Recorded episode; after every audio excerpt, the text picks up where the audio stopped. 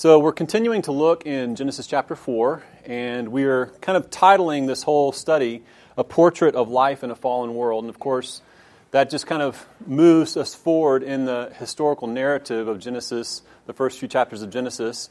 Um, as Genesis chapter 3 concludes, uh, we begin to see, uh, we can kind of anticipate what things might begin to look like uh, if we just sort of stick to the narrative itself. Of course, we know what life in a fallen world uh, looks like all too well, but in, in the flow of the narrative, uh, at the end of Genesis chapter 3, you begin to see that uh, things are probably not going to go so well from this point forward. And of course, Genesis chapter 4 begins to give us a, a broader picture of that, kind of a snapshot of some of the elements of what life in a fallen world uh, looks like. And of course, the focus of the narrative turns quickly to uh, Cain and Abel, first two sons of Adam and Eve. And we've been talking about this for the last few weeks. Um, and really, our focus has been to not only see Cain and Abel as uh, individuals, as uh, historical figures, as true sons of Adam and Eve, but also as representatives. You know, as Genesis is the book of beginnings, this really gives us the beginning view of what I've de- termed two different societies the society of Cain represented as the unrighteous, those who are unredeemed or the unbelieving, and then the society of Abel or the righteous, those who are part of God's family, those who have been adopted into God's family and who have been made righteous and made right with God. And so we look at the actual narrative as it flows out, but we also extrapolate from that uh, sort of the representative components of what it means to be in the society of the unrighteous, the society of Cain, versus the society of the righteous or the society of Abel. And of course, um, what we've kind of put as our, our focal point or our focal premise in looking at these two representatives, these two figures, and, and the societies that they represent, if you will, is that there is no middle ground between them. That there's common areas of experience, but there's no middle ground. There's no place in between these two societies in which there is neutral ideology, neutral theology, neutral forms of worship, neutral concepts of what it means to live life uh, in a way that honors God. There's no neutral area here. There's no middle ground in, in between these two societies. And off, we, we pointed out early on how oftentimes that is a mistake that uh, we as Christians might make individually or certainly collectively. Um, people might set up a church or a ministry to function with this assumption. Sometimes people's efforts to evangelize and witness to the lost operates on this assumption that somehow if we can just we can just find those points of commonality and agreement, then that, that serves as a foundation or a springboard for us to then win them over to belief in Christ and ultimate uh, salvation and being reconciled to a right relationship with God. And of course, there's tremendous um, fallacies in, in that assumption that we've talked about a little bit. We're going to continue to look at this, um, this portrait of life in a fallen world, and this focus on Cain and Abel and what takes place here in the narrative. Um, and, and really, what we're going to focus in on today is this whole area of worship, um, the, the, the category of worship. We talked about how both of them were worshipers, and we identified that as common in their experience, and it's, it's a common uh, part of the narrative. There's a reference to both Cain and Abel um, in, engaging in their own um, individual acts of worship and bringing an offering to the Lord. And we made the point a couple of weeks ago, maybe we reiterated it last week, I don't recall, but probably so, that uh, the simple point that everyone is a worshiper. So whether you are in the society of Cain, the society of the unrighteous, or the society of Abel, the society of the righteous, that everyone is a worshiper. Okay? Everyone worships. Everyone pays homage, everyone bows down in some way, form, or fashion. So, our focus, though, on looking at this is to not just see the, the fact that everyone is a worshiper and to say that's a great observation to make and, and that's helpful and let's move on, but really to, to focus in on this common experience that's, that's played out in the narrative here and really focus in on how it becomes the great differentiator between the two. That this, this area of worship serves as this great differentiator between these two individuals and their representative societies, this, this area of worship. So everyone is a worshiper. We can, we can make that agreement. Um, and so there's only a few ways that you can break that down. Either you worship the true God in a true way, or you worship the true God in a false way, or you worship false gods or a false God, which is really demonic. It's the worship of demons. It's the wor- it's demonic doctrines, the scripture calls it. It's, it's, it's, it's a worship of some external version of God that is false. Or the fourth would be you just worship yourself.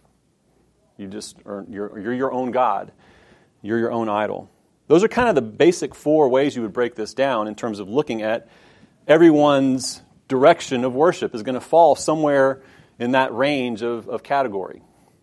And so, what we want to look at is this area of worship and make sure that we understand how it differentiates between those who are redeemed and those who are unredeemed. And I think that what we can probably agree upon from Scripture, and, and those of us who are believers would probably agree to this, not just from Scripture, but from a, a, an awareness of our own experience of worship, our own practice of worship as part of our life in the body of Christ, is that it really is a blend or a balance, you might say, between uh, internal and external elements. It's not one or the other.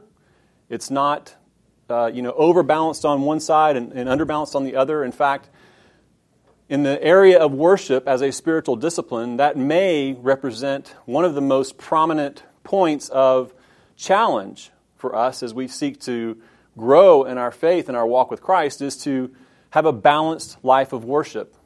And you have all different types of movements that have emerged over the course of history where this whole area of worship becomes imbalanced. Whether it becomes imbalanced on this internal focus, where worship is strictly, almost exclusively focused as an internal reality that is to be cultivated. The inner man is the focus, and the inner life is the focus. Or it can become completely focused on external action and external acts. And even though they might be rightly prescribed as, as acts of what would be considered faithful, worshipful acts, the focus is on the external. And so the key here, I think, for us, both from Scripture and really and general, scripture, broader, scripture more broadly as well as in this text, is to look at the balance of these elements. And just to kind of set our minds around some passages uh, from the New Testament in particular. We mentioned this one um, a few weeks ago. John chapter 4, verses 23 to 24.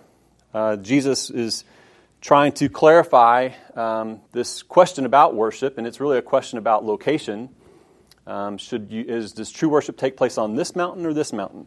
was the nature of the question. And, and Jesus' response was simply this The hour is coming and now is here when true worshipers will worship the Father in spirit and truth, for the Father is seeking such people to worship him. God is spirit, and those who worship him must worship him in spirit and in truth. So you have this reference to inner reality and external reality, worshiping in spirit and in truth. Okay? Similar idea, Jesus uh, speaking in Matthew chapter 15, verses 8 to 9, where he's basically rebuking the Gentiles. You know the Hey Siri function? It always picks up me saying Hey Siri when I don't. That's why I did that. Um, in Matthew chapter 15, Jesus is basically re- rebuking the Pharisees and he quotes from Isaiah when he says this um, These people, this people honors me with their lips, external, but their heart is far from me. In vain do they worship me. So, this out of balance rebuke, or, or rebuke of, of this imbalance in worship, of just honoring God with their lips, but having a heart that is far from Him. And of course, you have Romans chapter 12, verse 1, which really is a focus on the appropriate posture of our bodies or the presentation or submission of our bodies, he says, uh, the Apostle Paul says in Romans 12 1, I appeal to you, therefore, brothers, by the mercies of God, to present your bodies as a living sacrifice, holy and acceptable to God, which is your spiritual worship. So there's this element of actually physical submission of our bodies as a part of an, act of faithful spiritual worship. So just to kind of set some of the broader ideas of Scripture and context about this idea of worship, I want us to focus in on the Genesis 4 passage and look at this whole matter of true versus false worship. But let me just throw this question out there to you in a broad way, just to kind of get your, your thoughts on it. What is worship? When we talk about worship, what, what comes to mind? What is worship?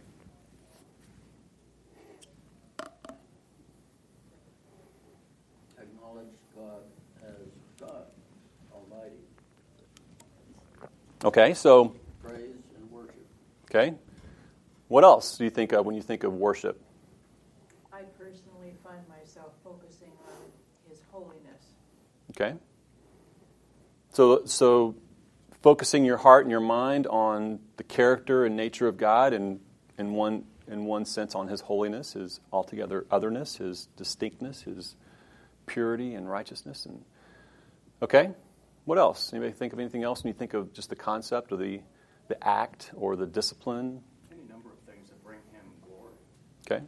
lift up, lift up his name. Okay.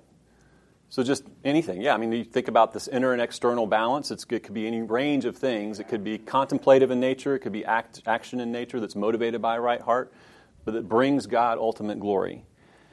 Well, let's look at this for a second, and I'll come. Hopefully, I'll come around to uh, a concept of worship or a, a, kind of a succinct way to look at this definition of worship that pulls all of these biblical principles together for us, and just set in our minds uh, some some key points that help us contrast false worship with true worship. Because that's really what we see playing out here in the text. Let me read the text to us first of all to get it set in our minds. I'm just going to read chapter 4 of Genesis and read the first seven verses. I'm not going to read all the way down through verse 16 like we have been before. Let's just uh, get our minds focused on the first seven verses of Genesis chapter 4. It says, now Adam, and, uh, now Adam knew Eve his wife, and she conceived and bore Cain, saying, I have gotten a man with the help of the Lord. And again she bore his brother Abel. Now Abel was a keeper of sheep, and Cain a worker of the ground. In the course of time, Cain brought to the Lord an offering of the fruit of the ground, and also Abel brought of the firstborn of his flock and of their fat portions. And the Lord had regard for Abel and his offering, but for Cain and his offering he had no regard. So Cain was very angry, and his face fell. The Lord said to Cain, Why are you angry, and why is your face fallen? If you do well, will you not be accepted? And if you do not do well, sin is crouching at the door, and its desires for you, but you must rule over it.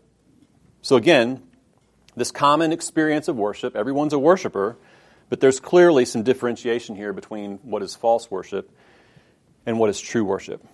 So um, I think that we can, we can label these distinctions, these contrasting concepts of worship, in any number of ways, um, and it, it kind of becomes difficult to, to be overly dogmatic about how you define these things because it, they're, they're so far reaching in their implications. But, but I tried to come up with a few from this text, a few uh, comparison, contrast, really contrasting ideas or a comparison of false worship with true worship and what, uh, what you see here in the text most vividly. The first thing is that when you think of false worship and you look at this text, you have to acknowledge that false worship originates from a calculated heart of pride. False worship originates from a calculated heart of pride. True worship, on the other hand, originates from a simple heart of humility. Now, I, I chose those terms uh, intentionally. So let's look at the first one for false worship that it originates from a calculated heart of pride. What I, what I mean by that is, is that you might say that the false worshiper, the one who worships, and, and in this context, we're looking at the, the, the idea of worshiping the true God in a false way. So, worshiping the true God in a false way is net net false worship. It's not like half worship. You don't get partial credit. So, worshiping the true God in a false way is still false worship. And it originates from a heart, uh, a calculated heart of pride. And it, and it, it starts probably by asking questions like this What can I do, or what can I say, or what can I produce that will impress God and earn me the esteem and recognition I desire and I deserve? Now, I'm not saying that necessarily false worshippers would articulate things like that specifically, like, I'm going to do this because I want to this and that and the other. But when you look in the text, that's what ends up coming out. That's what ends up being revealed as sort of that the heart of Cain's motivation. So, where, where do you think we can see that in this text? Where can we see this motivation in his worship of pride, of, of wanting esteem for himself, of wanting to, of thinking that his act of worship should be oriented toward gaining him favor and esteem for that, for, as, as an end purpose all to itself. Like his esteem and his recognition by God was the end goal. End goal. Well, he got angry. He got angry. What were you going to say? Um, uh, God says, if you do well, will you not be accepted? So whatever it was, I mean, when you look at the fact that he brought uh, his offering of the fruit of the ground, you think, well, what's really so wrong with that? But, uh, but from the text, that wasn't what God was looking for. That's right. And he got angry. I mean, his response was one of anger. So if, think about it this way if your heart motivation was to honor and please another person, you have this object of affection, this, this other person in your life, could be a friend, could be a spouse, could be a family member, but your desire, your heart motivation, your genuine heart posture is I want to esteem and honor this person. And so you exercise some act that you believe would be fulfilling that desire, would be demonstrating that desire. And that person you discover is not pleased by that act. It does not, it's not received in the way that you intended. And they tell you that did not accomplish the goal. That did not please me. That was not acceptable to me. If your response then is anger, you're ticked off at them, then what does that say about the motivation of your heart and the motivation of my heart? Your desire was not in the right place. It was not a sincere desire. It was not a desire to really honor the other person. You it was- humiliated. You said, "Well, Lord, but what should I do?" Yeah, what can I do? That's right. Your, your, to- your response will be totally different. And so, what happens in that kind of situation, that kind of very human to human lateral situation, is it reveals what's really going on in the heart. The response reveals what's really going on in the heart. Because what I was after is, I was after that person saying, Wow, how, how sweet are you? How thoughtful are you? How kind are you? Why, why would you think that's, that's just amazing? You're one of the most amazing people I know in my entire That's what I'm looking for if I respond that way. My heart motivation was not genuine honor for the other person. God must have assumed, I think, that Cain knew the difference between what he was deciding was worship of God and what God was demanding. Um, I would choose different words. Okay? I mean, I don't think God assumes anything. I think God knows Well- everything. That's true. So I think that it's when you, when you start thinking about this, and this is we ran into the same kinds of things in the Genesis three, and really all throughout Scripture. You run into this where God is engaging man, and it almost looks as though there's this. You know that God knows all things and can anticipate, if you want to use that term, or assume from a human perspective. Well, didn't Cain understand that God knew his heart?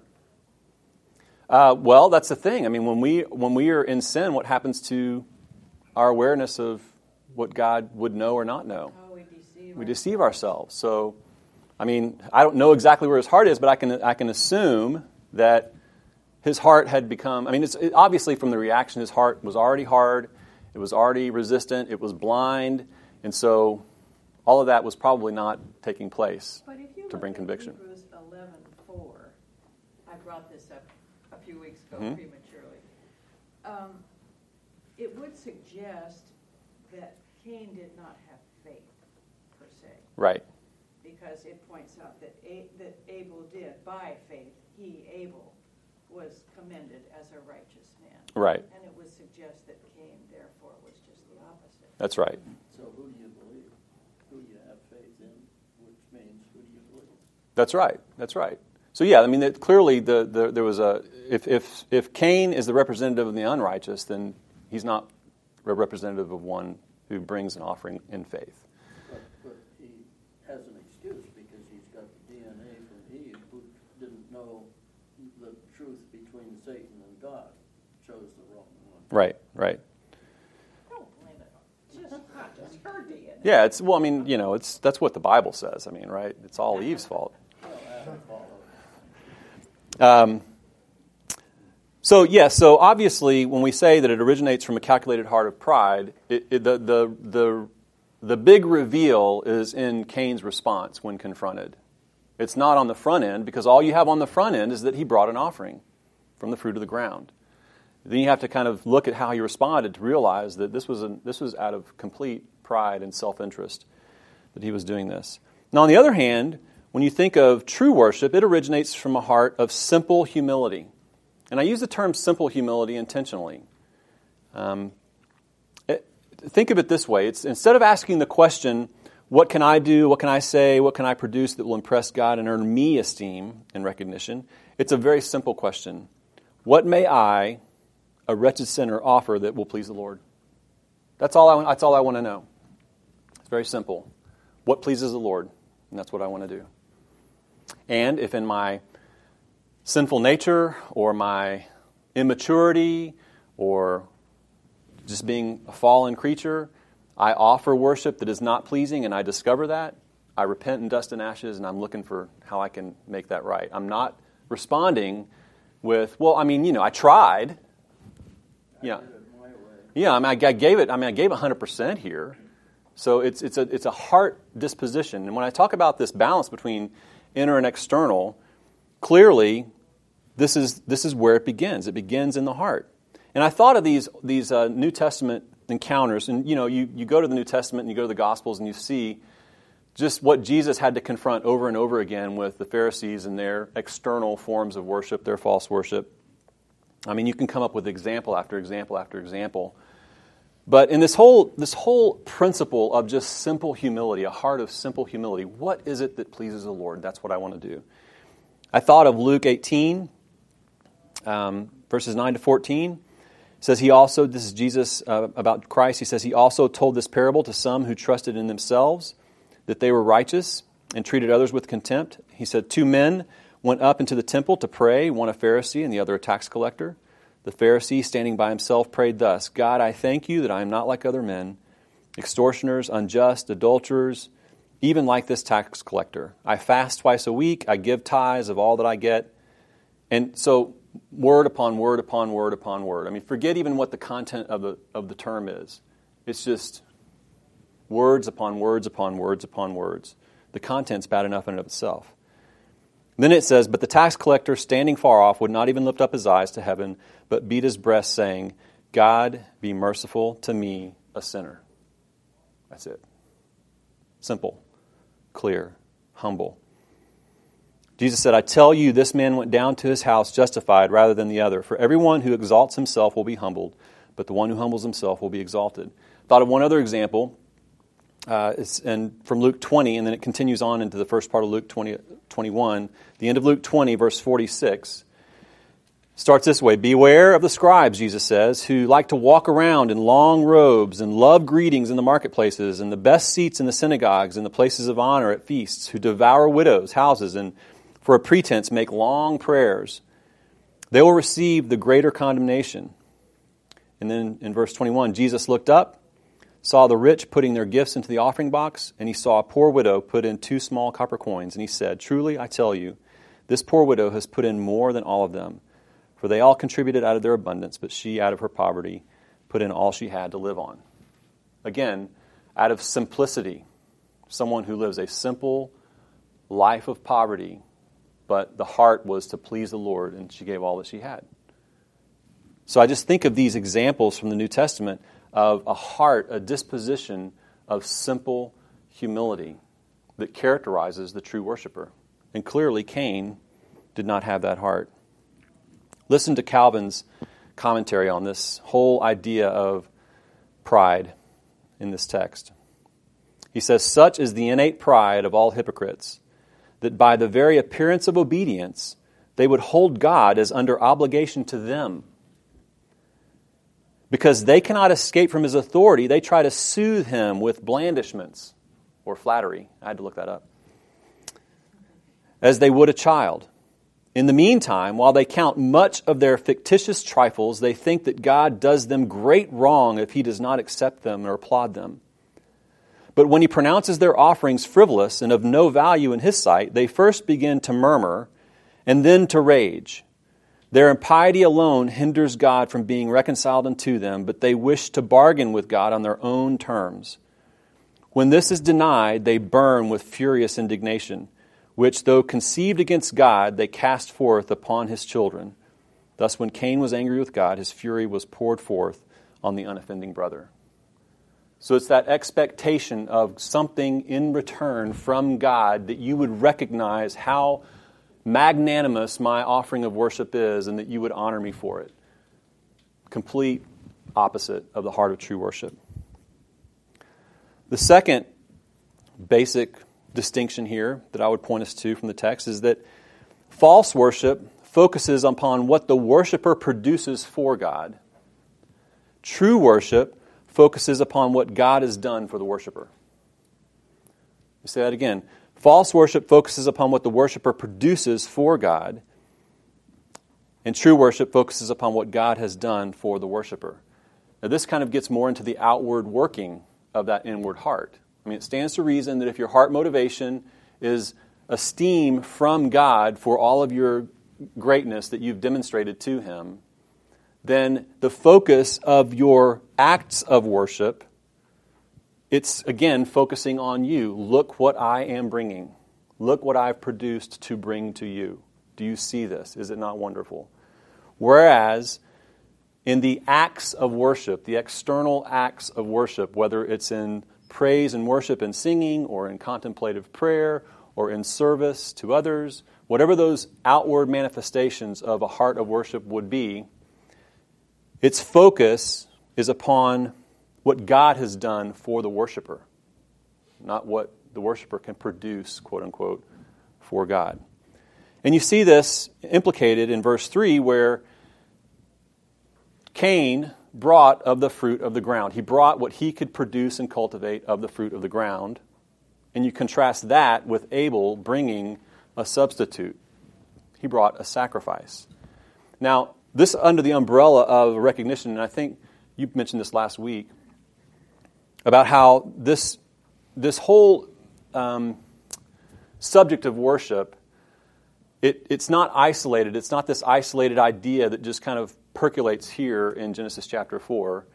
There is this recognition, and even, you even get this indication by the way that this narrative flows out, that this was, this was something that was in, in, in some rubric of prescribed worship that had been taught and had been demonstrated initially by the covering uh, with animal skins in the garden when there was insufficient covering of Adam and Eve when they sinned, and there was this first sort of sacrifice, this first shedding of blood um, to cover Adam and Eve.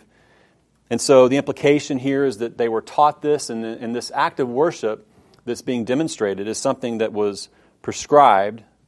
And so for Cain to bring of the fruit of the ground in, in, in bringing something that not only is insufficient as a substitute, a representative substitute for, for covering of sin, but it is of his own product.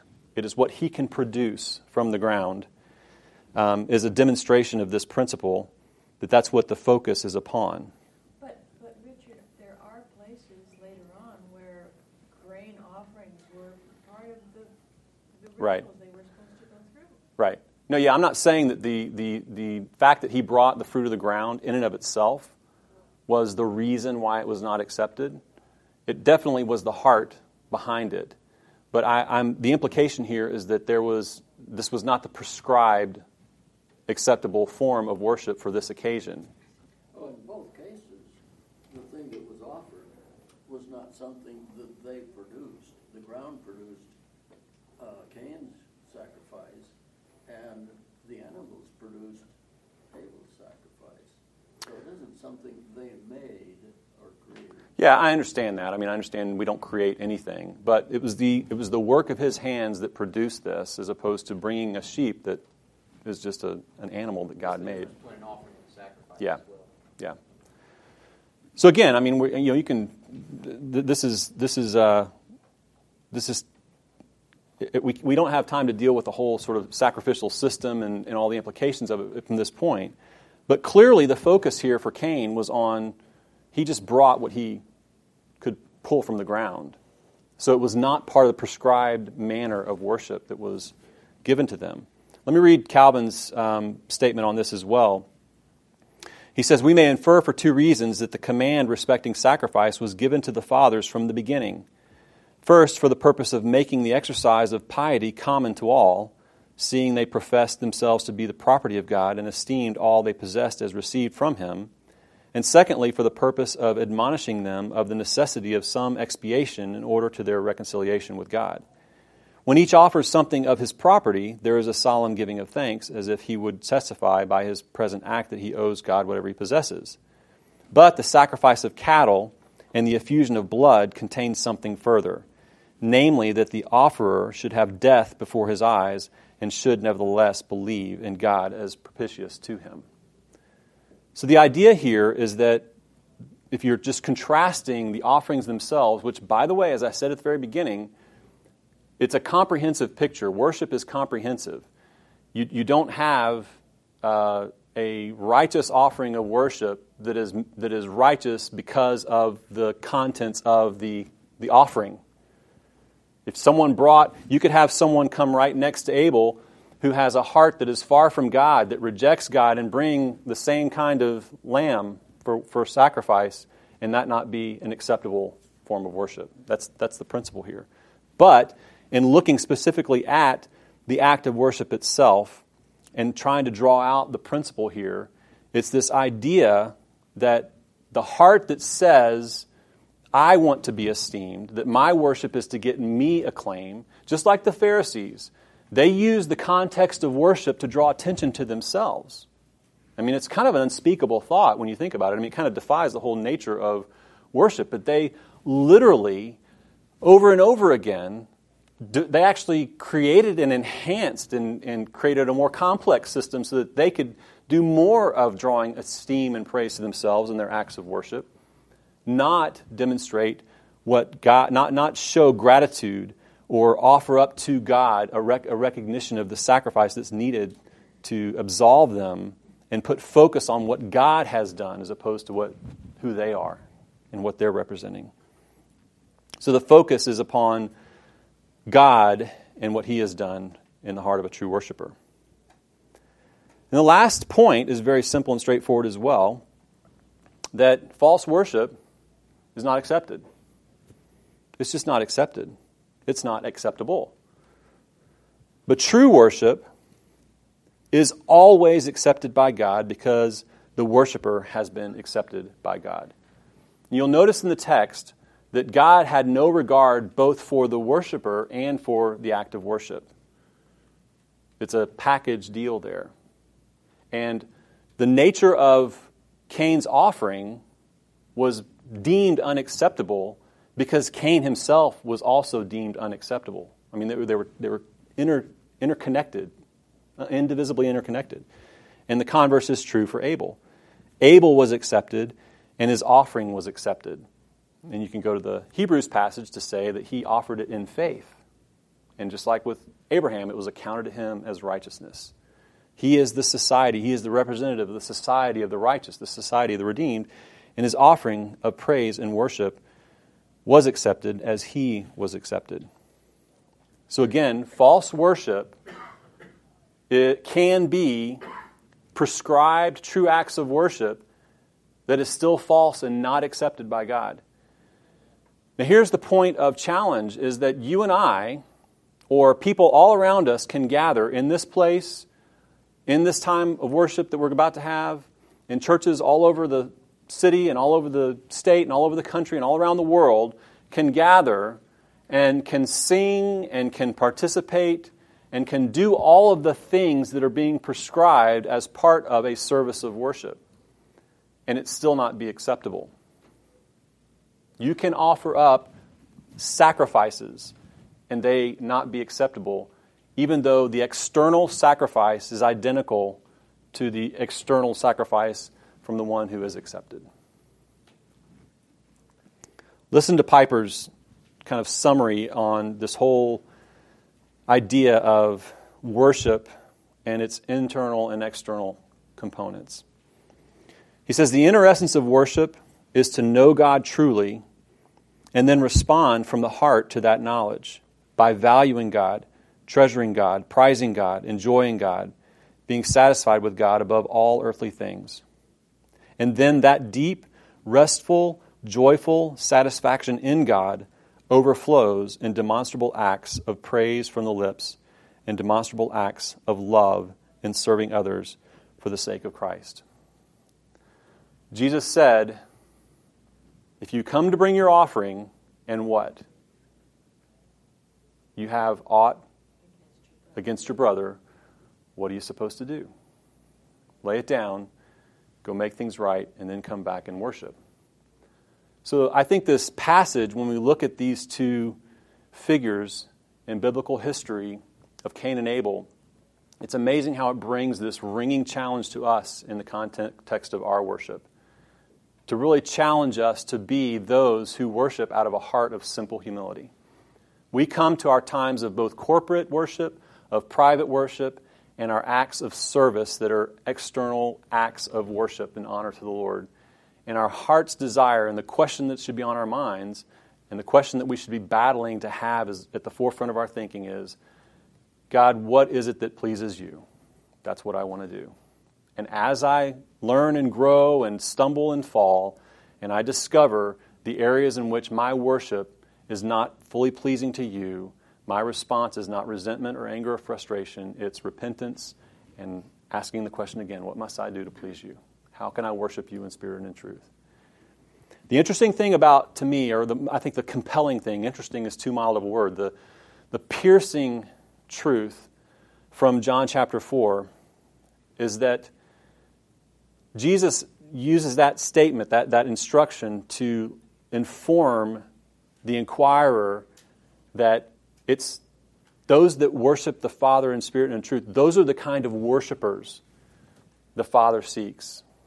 So the Father is seeking worshipers, not just acts of worship. It's the worshipers themselves that the Father is seeking.